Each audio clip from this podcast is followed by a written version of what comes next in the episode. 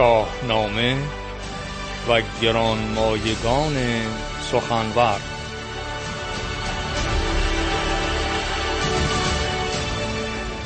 برنامه از رادیو فرهنگ.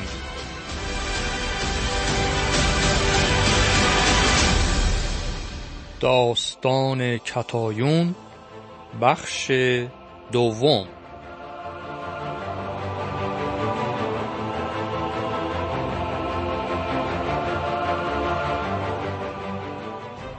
همراه با درودهای سرودگونه دوستان ارجمانده شنونده رادیو فرهنگ امروز در بخش دوم داستان شورانگیز و دلانگیز کتایون می باشیم. کتایون که در هفته گذشته آشنا شدیم در چه دوری میزیسته همسر گشتاس و مادر اسفندیار روینتن و پشوتن خردمند و همچنین دختر قیصر روم. هفته پیش به دانجا رسیدیم که کیخسرو ترک می‌کنه تاج و تخت را و جانشینی برای خود انتخاب می‌کنه به نام لحراس و سپس لحراس دارای دو پسر به نام زریر، هوشمند، خردمند، دانشپجو و پسر دیگری به نام گشتاس که پهلوان و جویای نام و تشنه قدرت. و هنگامی است که لحراس تمایل داره که پس از او زریر بر جای او بر تخت بنشینه اما گشتاس مخالفه و میگه من شایستم. زریر که برادر هوشمند و خردمند او بوده به برادر خود گشتاس می‌گوید که تو باید بر تخت بنشینی و من خود را کنار می‌کشم اما گشتاس ایران را ترک می‌کنه به حالت قهر. و از داستان امروز را که به روم می‌رود و ببینیم چه شرایطی کتایون داشته در آنجا دختران قیصر روم و ادامه داستان در بخش دوم با یاری گرفتن از پژوهش بهمن حمیدی استاد بزرگوارم.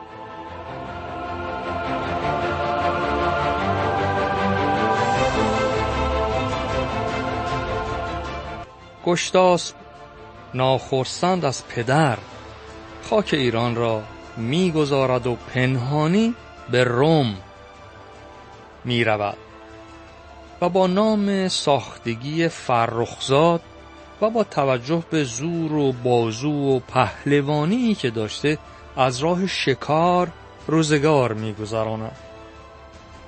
تا اینکه دو دوست گرانمایه مییابد در خاک روم.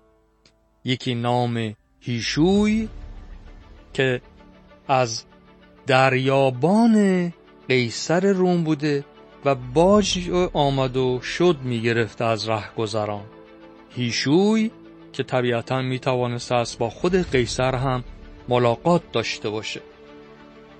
و دیگری کت خدای روستایی بوده که در شاهنامه از او با صفت مهتر یاد برده شده. این دو دوست را برای خود در آنجا داشته و اونها هم او را به نام فرخزاد می شناختند چون از راه شکار روزگار را میگذرانده از همین راه هم بهره به هیشوی و مهتر می‌رسیده.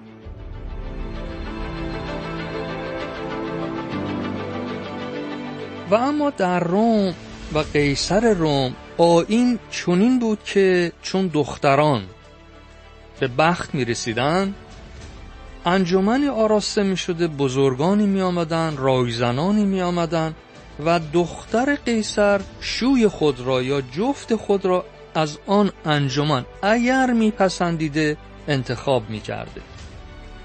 شبی از دختر قیصر ناهید که پدر او را کتایون می‌خوان. پس این را هم تا اینجا آگاه باشیم که نام اصلی کتایون ناهید بوده است. چه نامهایی بعدا دیدیم که این نام ها دیگه مرز نمی‌شناسه در ایران در افغانستان در روم. ناهید ستاره ناهید و اما نام او را ما امروز هم خیلی رسمه در میان ما ایرانیان که فرزندانمون یک نام شناسنامی دارن ولی به نام دیگری آنها را صدا می‌زنیم. به همین خاطر قیصر روم هم دختر خود ناهید را کتایون می‌خوان. و بزرگ خواهرها بوده. از میان سه خواهر کتایون مهتر بوده. در خواب می‌بینه. کتایون که هفته پیش هم برای دوستان توضیح دادم که یک انجمنی گرد اومده و یک مردی بیگانه اما فرزانه و دلازرده. در میانش مانند خورشید میدرخشه. پس آن هنگام در خواب او دسته گل خوشبوی و رنگی به آن بیگانه می‌دهد. و دسته مشابه از او میستاند. اون بیگانه هم دسته گل زیبایی به کتایون می‌داد. کتایون خواست چرا خواست؟ تشکیل این انجمن را یا این فراخان را. و قیصر هم انجمن را آراست. از بزرگان لشکریان گردانیان. و این پری چهره یعنی کتایون در میان شست پرستنده گل به دست. در اونجا نشون میده که پس تعداد شست نفرم حضور داشتن که گل به دست بودن. هرچه نگاه می‌کنه هرچه میکاوه مرد خواب نوشین خودش را نمییابه. مردی که شب پیش در خواب دیده پیدا نمی‌کنه. آزرده میشه.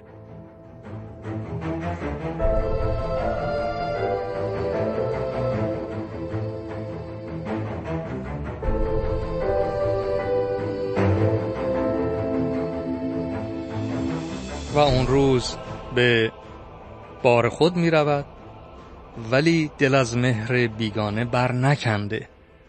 روزی دیگر بار دیگر قیصر بار عام می دهد تا مردان کوی و برزن نیز به کاخ راه یابند.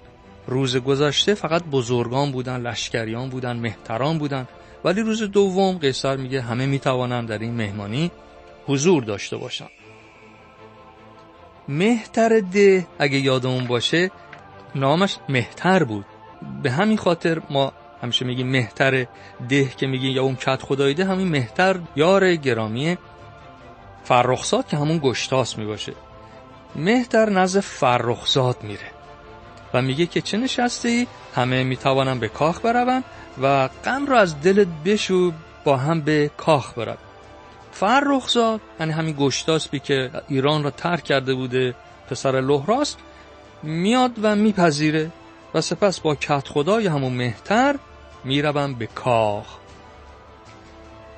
کتایون از دور در میان پرستاران و بخردان با نخستین نگاه گشتاس را شناخت و دانست که وی مرد رؤیایش می باشد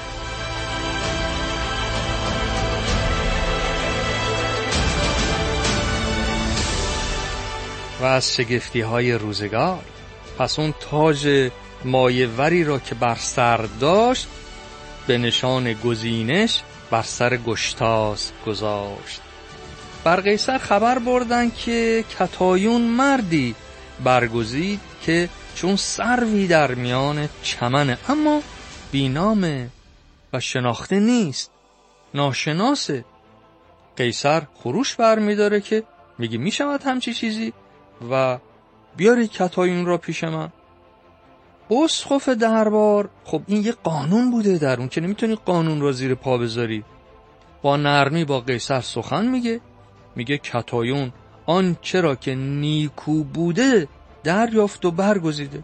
دیگه به نژادش نگاه نکرده و تو هم بپذیر قیصر روم. این آین رومیان از روز نخست بوده و ما نمی‌تونیم تغییرش بدیم. و بر تو می باشد که از این آین هم روی بر نگردانی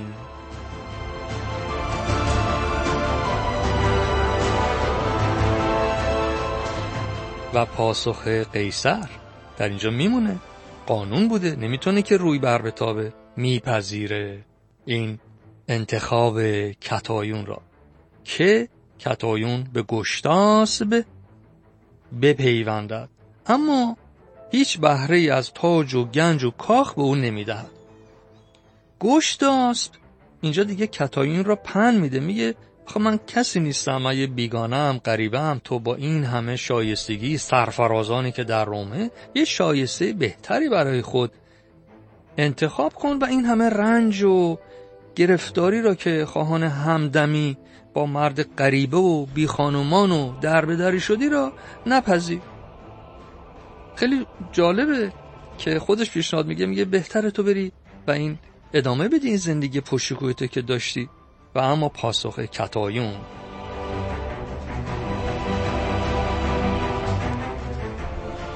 کتایون پاسخ داد گمان بد از سر بردار و با گردش آسمان ستیزه نکن. اینک که من با تو خورسندم تو چرا به تاج و تخت می‌خوانیم؟ میگن یکی میبخشه یکی نمیبخشه. میگه حالا من خودم راضیم که این همه رو ترک کنم بیام. تو حالا چرا ناراحتی و به فکر تاج و تخت من می‌باشی؟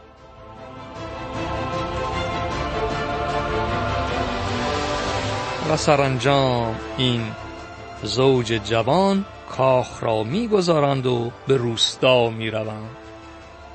کت خدای ده همون مهتر هم برای هر دو فرخی و خورسندی آرزو می‌کنند و براشون یک خانه تهیه می‌کنه. از خورش و گستردنی هم فراهم میاره و هرچی که فکر می‌کردن نیکو نزدشان میفرستاده. اما کتایون بی اندازه پیرایه و جواهر داشته. یک گوهر یگانه به نزد گوهرشناسان می‌بره و به شش هزار دینار میفروشه و هرچه باید بخرند را تهیه می‌کنند و ادامه داستان به این خوبی همه چیز پیش نمیره.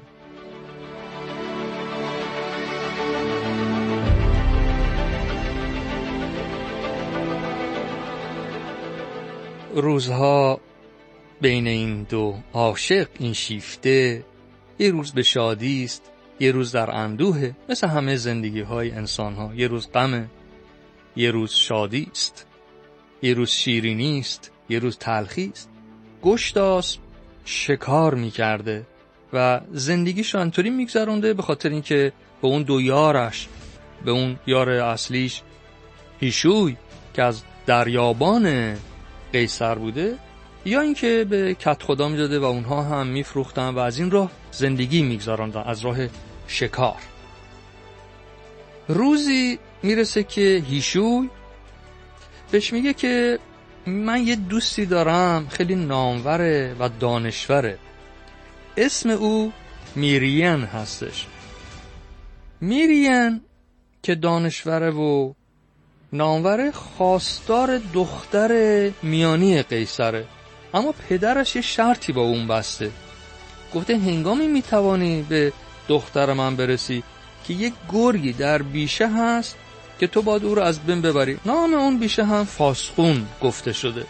ما سپاسمند تو خواهیم شد اگر شرط او رو بگذاری. یعنی تو به جای میرین بری اون گرگه رو بکشی و دندونای گرگ رو یا پوست گرگ رو بدی میرین ببره پیش قیصر و بگه من این کار رو انجام دادم شرط را برگزار کردم و دختر تو را می‌خواهم. و اما گشتاس این کار رو انجام میده. و دو دندان گرگ را بر میچینه و سپس به کتایون میگه که اکنون دست به باده ببریم و کتایون هم بزم آرایی می‌کنه باده از بحر او آراست و با او به نوشانوش نشست. و اما در اونجاست که بانگ نوشانوش به گوش می‌رسد و گشتاس به خواب فرو می رود ولی چون خوف دم بدم از خواب جست. زیرا جنگ با اون گرگ اجدهافش را در خواب دیده و هر رهایش نمی کرد ناآرام بود. هنگامی که شبگیر شد کتایون سبب ناآرامی شوی خود را پرسید و او پاسخ گفت که تخت و بخت خیش را در خواب می‌دیده. اینجا دیگه گشتاد یه چیزی نشون میده که اه پس شما داره تخت و بخت بودین؟ کتایون در اینجا متوجه میشه که شوی او نژادی از شاهان داره. اما آن را چون رازی از او پوشیده میداره. دمی گذشت گشتاس کتایون را به مهر های دلاسا نواخت و گفت بیا تا خاک روم را بگذاریم و به ایران گریزیم. این مهر های دلاسا چه بود که گشتاس به همسر خود کتایون گفت. کتایون پاسخ برد که ناسنجیده سخن مران اگر آهنگ در نوردیدن از این مرز را در سر داری هیشوی را به یاری بخوان تا تو را به کشتی از آب بگذراند. اما من میمانم. رنج دوریت را بر میتابم تا مگر به روزگاری باز ببینم شگفتا. هنوز در جامعه خواب بودند که یاد جدایی تابشان را رو بود گریستند و چنان که بر آتش گداختند.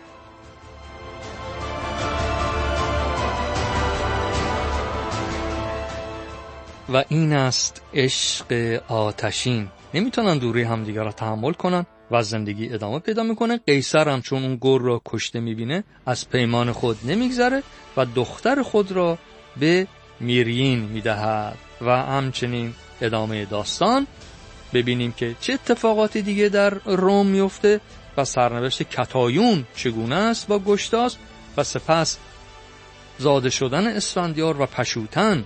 اینها را می‌گذاریم. همینطور گام به گام در هفته های آینده برای دوستان خواهم گفت و چگونه است که سپس گشتاسب شناخته می شود در روم و می‌دانند که او فرزند لخراس شاه می باشد و همه بر او ستایش می کنند. تا هفته آینده و ادامه داستان کتایون در بخش سوم به مهر و شادی میسپارم یاران را.